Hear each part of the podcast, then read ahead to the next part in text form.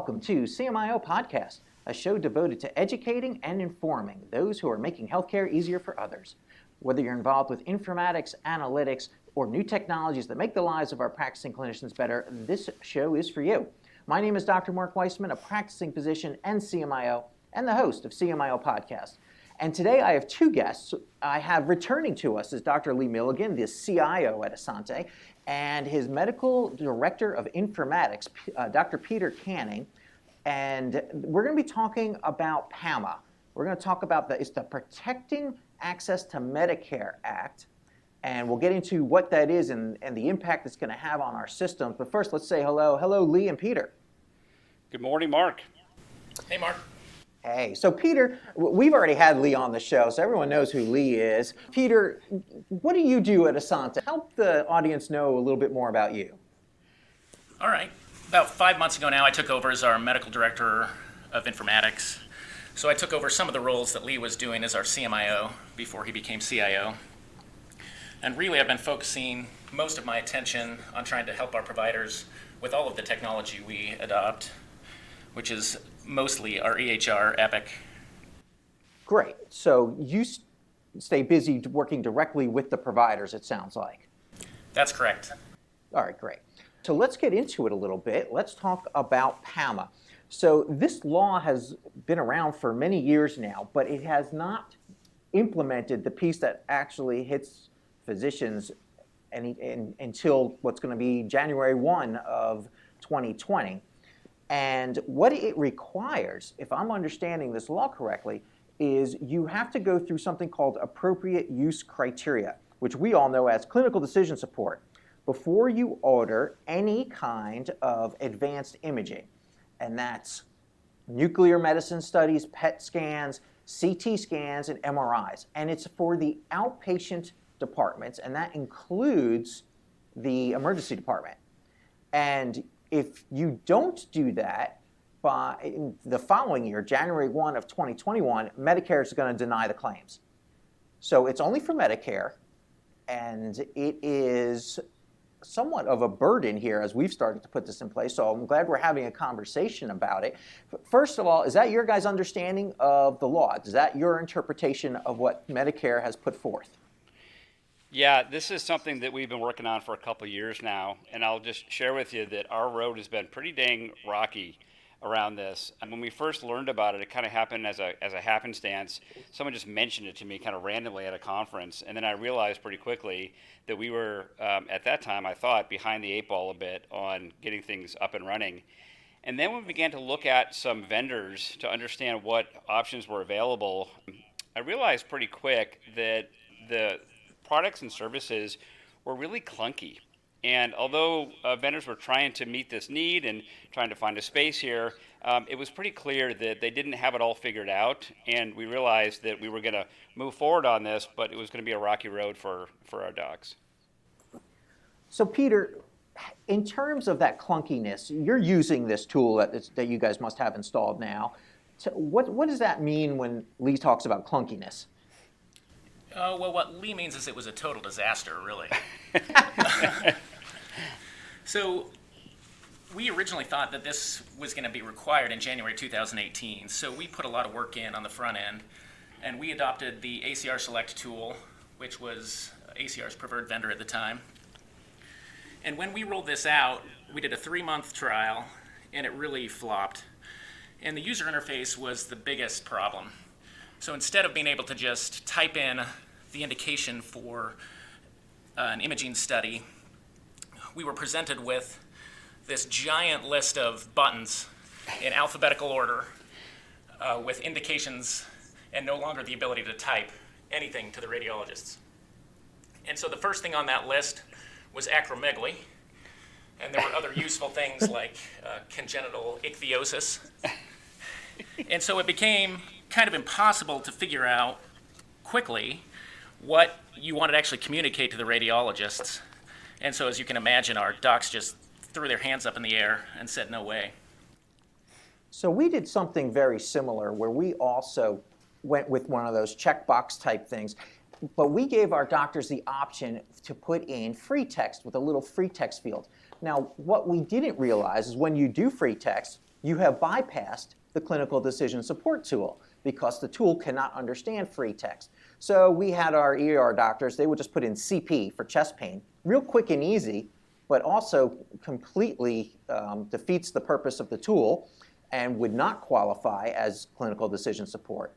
So we also found very low compliance with the tools on our end. Did you guys allow the free text or did you block that? We did allow the free text. I think we ran into the same problem. But interestingly, in that three month trial, even when people were using the tool the way it was designed, zero imaging studies were changed based on the CDS. And I think that brings up our next question is is this law going to be effective?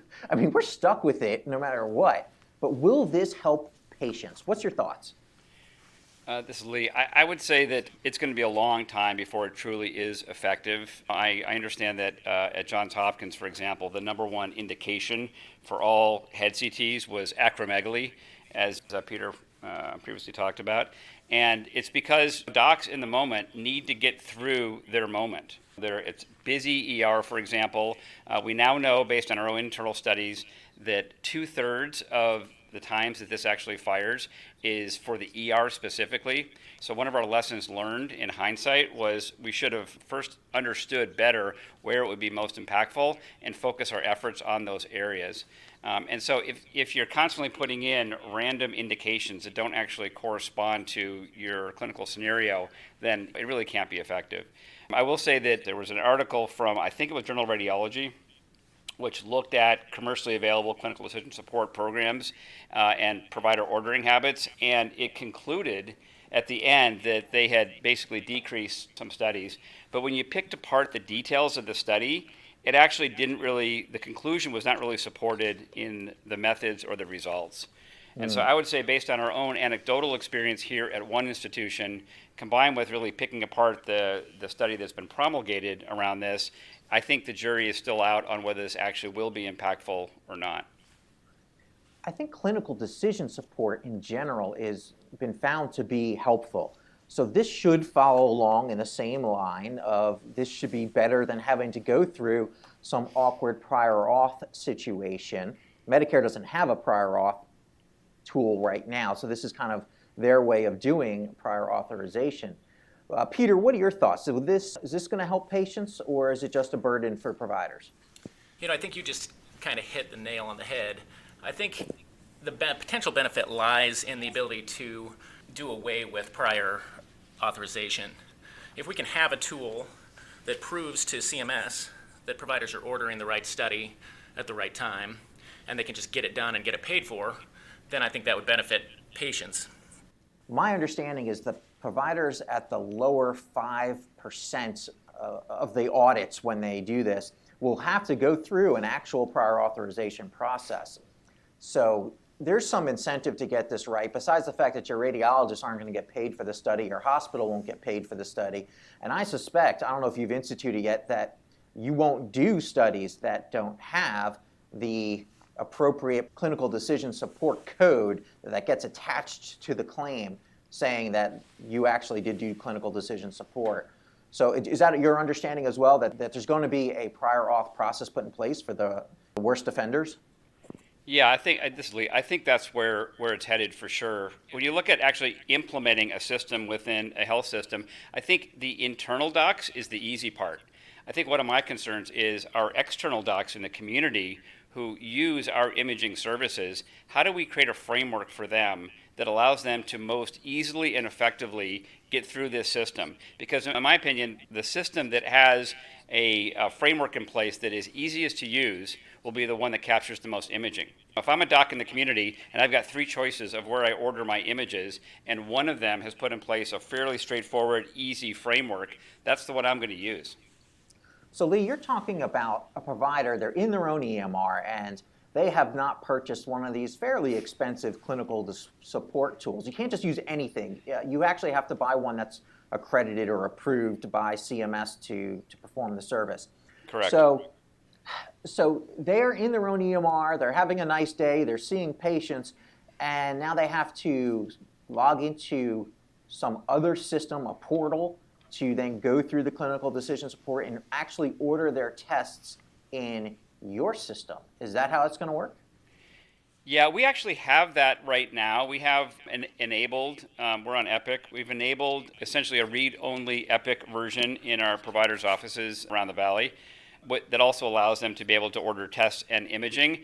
So the goal would be to roll this out to them in a similar format so that it's pretty easy to use. At the end of the day, folks who are submitting the claims for either the technical fee of doing the study or the professional fee for reading the study have to have that number that corresponds to the uh, CDS. And without that, they're not going to be able to to uh, get paid. And so at some point, they're going to reject requests and orders for tests without that number on the front end. I will say that a lot of the vendors have created their own website that allows you to be able to generate a CDS number, but that is in my opinion, very clunky. I think it's better to stay within your the normal system of ordering, and you simply have a, a, framework in place that allows that to happen within your normal workflow. Our providers in the community are working in their EMR. That EMR generates a printed off paper document which they bring to our system, which then gets transcribed and put in. And so they're not coming into a portal. I think going into the portal is going to be new. It sounds like you're one step ahead. You've got people already using your portal, which is fantastic. I'm not sure that's what's going on around the country, though. I still think there's a fair amount of paper that's generated and used for imaging right now if people are using the hospital as their imaging center. And then these standalone imaging centers, they have to have the same thing. They are not exempt from this. So they have to do this too. And I'm positive that their portals are going to be clunky. Uh, they, they have not invested in good technology for maintaining an easy way to order through their system. It's all paper based. You agree? Yeah, I think that that's true. This is Peter. One of the other things that I envision as we roll this new system out is a scenario where a patient gets a study ordered, potentially even goes to a facility and has the image done, but then the radiologist decides they're not going to take a look at it or read it because they won't get paid. And so, how do we prepare for that type of scenario as well? It's going to be really uncomfortable. um, so, providers in the ambulatory setting, how are they doing, Peter, with this right now? Is it improved at all? Are they using more of the indications? Have they saved things to their favorites or their order sets or their smart sets so that this has become easier for them? Is that one way around this? Is there tools that we can use that will make this less clunky? Yeah, there's certainly ways around it. I think as we get better at creating appropriate order sets for problems, then some of this goes away when I looked recently, I think in the ambulatory world, about 80% of our providers are using order sets, and about 75% in the inpatient setting for us. So if we can get the right studies in place in those order sets, then this will become less of a problem. What about commercial payers? So it only applies to Medicare, but does this work for commercial payers for you as well, or have you turned that off for them? Yeah, so I think that's the, the vision. The vision is that we've got pre-auth uh, taken care of with commercial payers uh, around this. And, and, I remember a couple years ago when we were first thinking about this, that was really one of the carrots that they were dangling out in front of us was this concept that pre-auth would just magically go away. And then there's been a lot of thought around individual providers, depending on how often they follow you know, appropriate guidelines, that may correspond in some way to how much CDS they're required to, to do. So I think right now, I think CMS doesn't know what they don't know about this, and they're in a, a bit of a fishing mode and kind of gathering information. But at some point, I think most docs who have thought about this realize that a lot of this information can be used to kind of navigate which docs they should spend their most time looking at and which ones they fly above the radar. I think that's right, spot on. If I were a large blues plan, I would much rather have the hospital institute a clinical decision support tool at their expense, and I, as an insurer, would not have to pay a third party uh, prior authorization company, Milliman or one of these other huge companies that does all the prior auths. that would be music to my ears. I think they would be jumping all over this opportunity. They still get appropriate ordering and at a, a free price, the hospital's paying for the uh, clinical support tool. Uh, do you do you have Yeah. a health plan in uh, in Asante? We don't have a health uh, a health plan other than we cover our own employees. We use as a TPA, we use Regence, but we're responsible. We're on the hook for our 10,000 lives associated with our organization, and so whatever we can do to make sure that we're being good stewards of that account is what we ought to be doing. I do I do want to mention real quick, Mark, just to go back a little bit to um, to our journey. We did something pretty unusual when we first instituted our CDS support system. We had it in place, and I, I recall having a conversation with Peter. We were at a Christmas party, and I hadn't been working in the ER in a bit, and so I hadn't really experienced what he was experiencing. And so we were having a conversation, Peter, his wife, and myself, and and he was explaining just how cumbersome this situation was.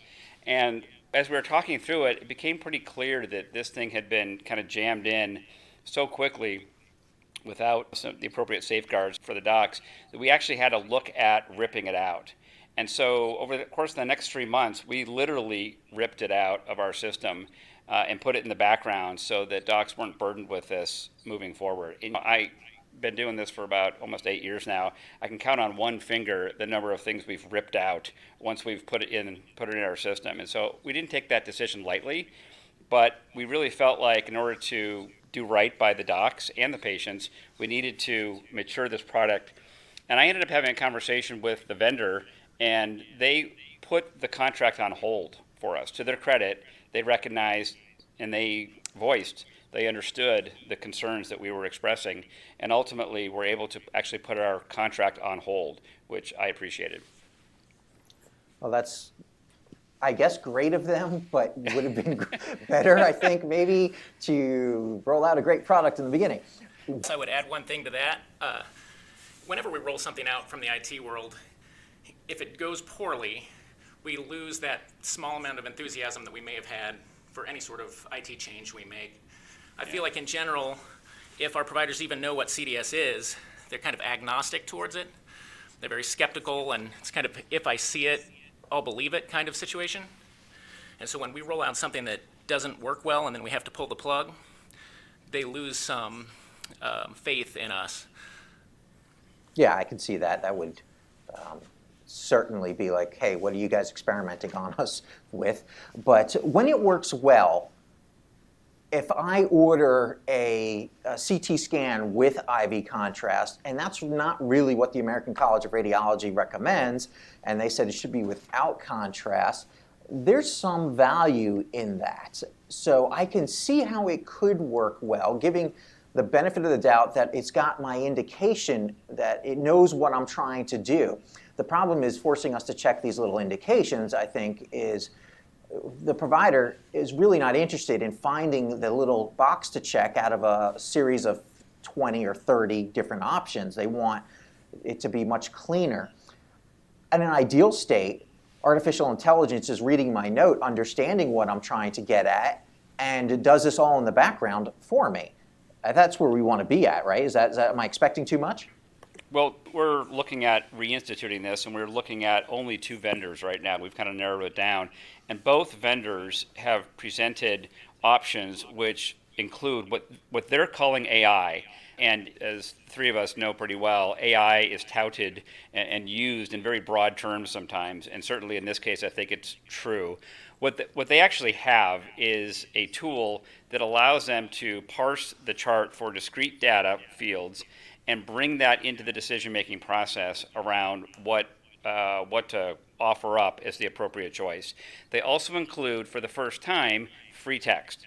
So they apply NLP to the free text that you fill in, and that, in combination with the other discrete data fields that they bring in, ends up allowing you to have a choice. So, for example, if you said in your free text, you said chest pain or pleuritic chest pain, shortness of breath, uh, hypoxia, rule out PE, it would come up pretty cleanly in terms of what the indication was. You wouldn't have to look through a, lo- a long pick list.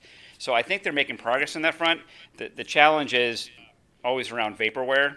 So we just recently had a couple of demos, and they weren't able to actually show us this in their test environment. Um, they're moving forward with a number of implementations, uh, both this month and next month, around this to get their to get their heads around this, and they plan to showcase this to us later. But I feel like we're on the cutting edge, sorry, the cusp of being able to see that, but we're not quite there yet. So my concern is that this law really starts going into effect January 1. Now, there's no penalty phase until the following year, but we have to have these systems up and running. I don't think anyone wants to show up on Medicare's list of not complying with this so, and they do start looking January 1. So, there, I don't think it's ready. I, I think they should roll it but push it back. Again, they pushed it back for many years, but I'm not hearing that that's going to happen this time. It sounds like they are going forward with it. Uh, I wrote to the American College of Physicians and said, hey, what are your guys' stance? What are you doing about this? This thing is not ready and I didn't hear back from them. But I, I don't know if you've written to the, uh, your societies that you may pay large dues to. What are your thoughts? Uh, are we ready? Is the country, not just Asante, is the country ready to roll this thing out? Based on my experience, I think that we're not ready. I think it's early. I think it's a little premature. And I, I guess I'd voice one other concern. I think that this tool limits the way that we communicate with our radiologists, which may be one of the most important underlying points. Um, Lee and I both trained at a time where it was not too uncommon to walk down the hall and find the reading radiologist and actually have a face to face conversation with them. What that's been replaced by is us typing into fields and saying, hey, I really think this person may have appendicitis, giving them as much information as you can for the useful clinical context.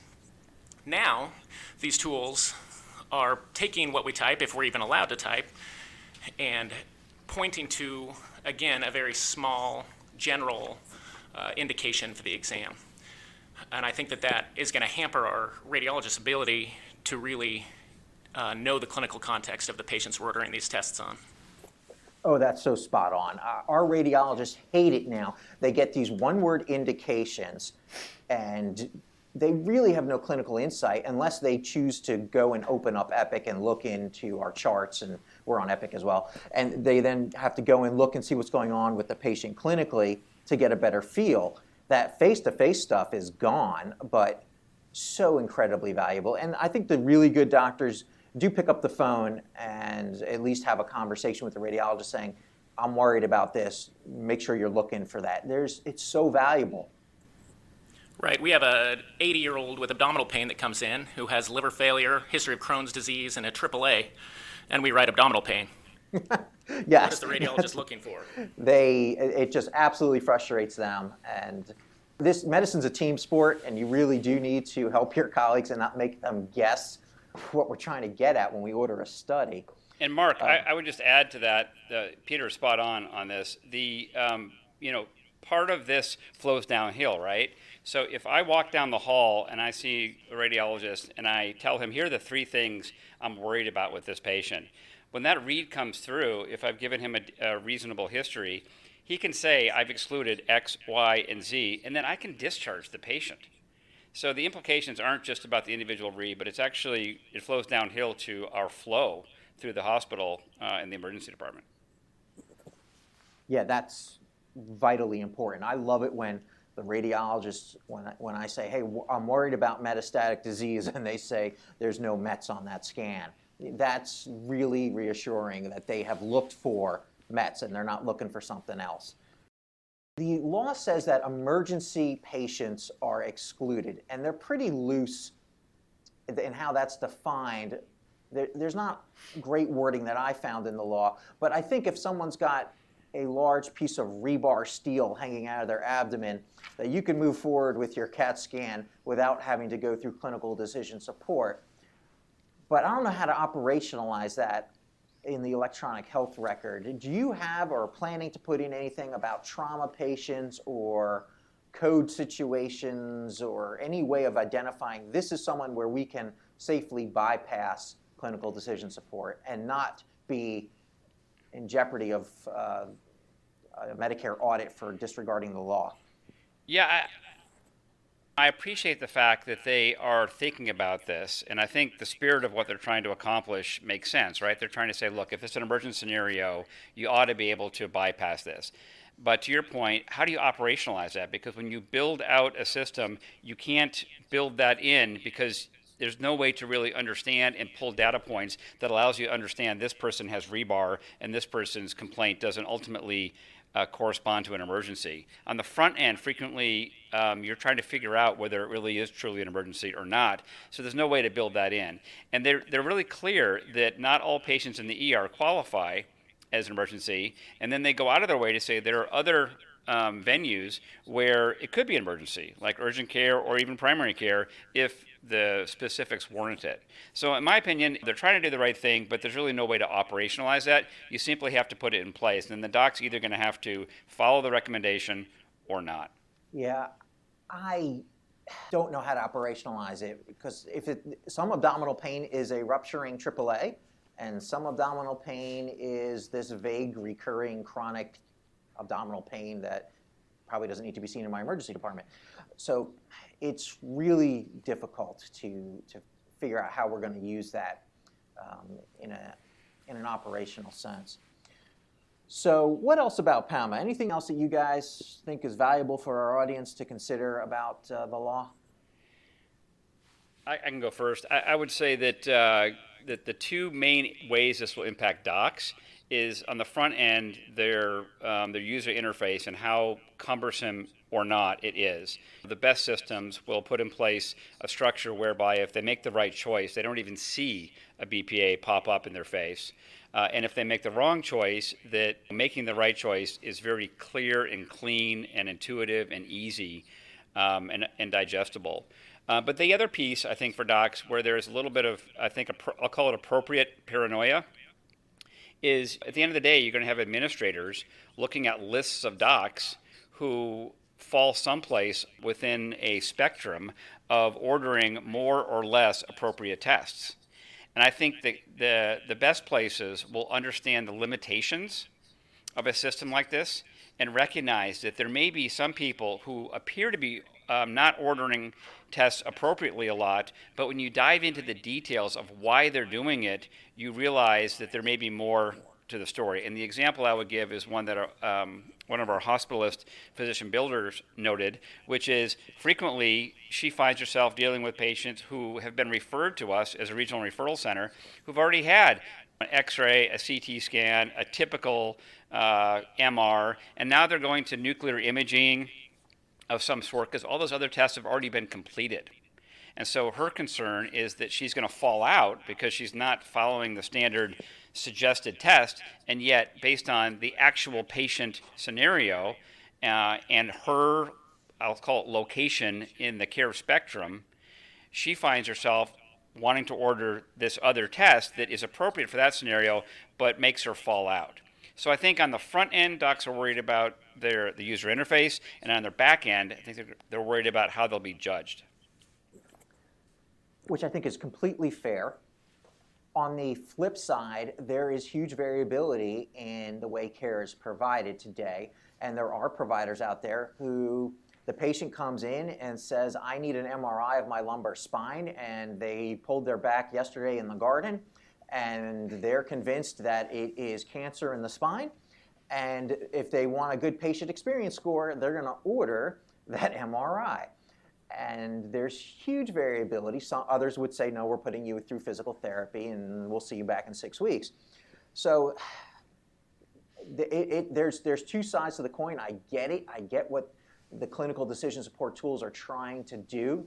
I just wish they were less clunky, as you say. I wish that artificial intelligence piece was in place and the the ability to aggregate the data from outside sources would play into that would be so valuable to us. And that's really where we need to be.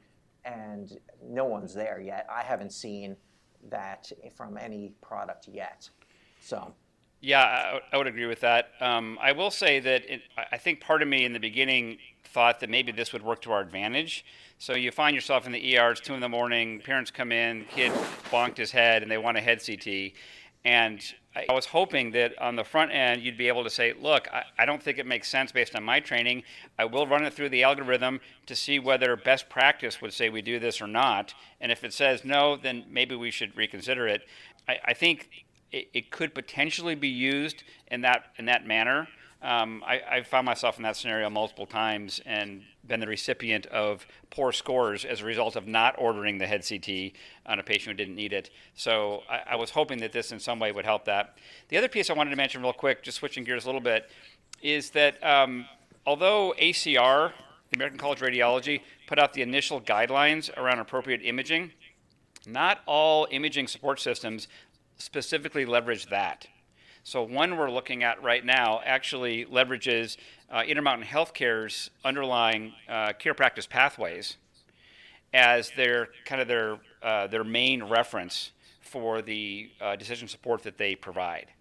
And so I think it's one piece of the puzzle. In the beginning, I thought everybody kind of pointed to ACR only, but now I'm realizing that the uh, the law actually la- allows for a little bit of latitude around that. Uh, and a system like Intermountain Healthcare, who I have a lot of respect for, um, and I think they've really kind of um, they've nuanced their pathways over time based on feedback. Um, it's interesting to see that some systems are um, are leveraging that, which I think is phenomenal. Our vendor that I'm working with says, "Oh yes, you can leverage other recommendations from other societies." but oh, there's an upcharge for that, and you have to buy this next package up to get the surgical society's recommendations or Intermountain's recommendations. And so that pisses me off. Give me your best product. I don't want your half product. I want the whole thing. So it drives me nuts. I don't know about you, but um, it's, it's challenging when you get some demonstrations from different vendors and you find that you have to ask the specific question which of this is in production and which of this is something that may be coming down the line? Because they will show you some things that look great but that aren't operationalized right. but they won't necessarily volunteer that information. Yeah that's true. How about you peter? Anything else that you uh, think's valuable for the audience to know or your concerns or excitement about pama uh, i think lee did a great job of, of summarizing the main points you know, I always think from a CDS world that the goal is to provide better patient care uh, in a timely fashion, um, thinking carefully about how we allocate our resources, and not to make our providers' workflow more challenging. And if these things are done well, all of those things align, but I just don't think we're there yet. Yeah, well, more to come. Uh, if we hear anything changing about this law, I'm sure I'll put it on the podcast for sure, and I'm, it'll be broadcast widely in the news. But in the meantime, gear up, prepare for January 1. Right now, I am hearing from other systems that provider compliance in the emergency department not using free text is somewhere around 50 to 60 percent. So we, we have a ways to go. And I am concerned, uh, like you both sounds like you are as well, about the impact that this will have on providers, and they're going to hate it if they're not already seeing it. Yeah, I, I would echo what uh, what Peter said on that, and uh, and just add that my philosophy and strategy on this has changed, you know, dramatically over the last couple of years. It started out as, hey, this might be a nice way to uh, to increase the quality of the of the care we deliver and also get our arms a little bit around the cost associated with it. And now I've hunkered down and it's really about how do I protect my providers and thereby protect my patients from this from this law. And so as I look at scope, my goal is to narrow the scope as much as I possibly can to remain compliant and then within that narrow scope do our best to improve the user interface so that it's palatable for our providers. I should ask you guys, do you have a committee or something that's looking at this area? How, how did you go about the governance of picking the tool and turning it on, turning it off, things like that? We, st- we started with our um, normal governance process we have in place, which is our Physician Advisory Council and our Ambulatory Physician Advisory Council. But this time around, uh, since a couple years ago, we actually developed a enterprise-wide imaging strategy committee uh, that looks at a lot of things, everything from a community-wide PACS to ambulatory and emergency department point of care ultrasound. And they fortunately took this on. And uh, one of our uh, chief operating officers of one of our hospitals, he's got a lot of experience in imaging and is chair of that committee. He's doing a fantastic job of kind of shepherding the discussions on this along. I think that's great. I think that really, I think we've covered the topic pretty well. So why don't we wrap it up there? Um, that's our show for today. Thank you for listening to CMIO Podcast. I've been your host, Mark Weissman. You can reach out to me on LinkedIn or email me at cmiopodcast at gmail.com or go to the website at cmiopodcast.com. Send me your ideas for shows, guests you'd like to hear from, general feedback, or just to connect. And I look forward to bringing you our next episode.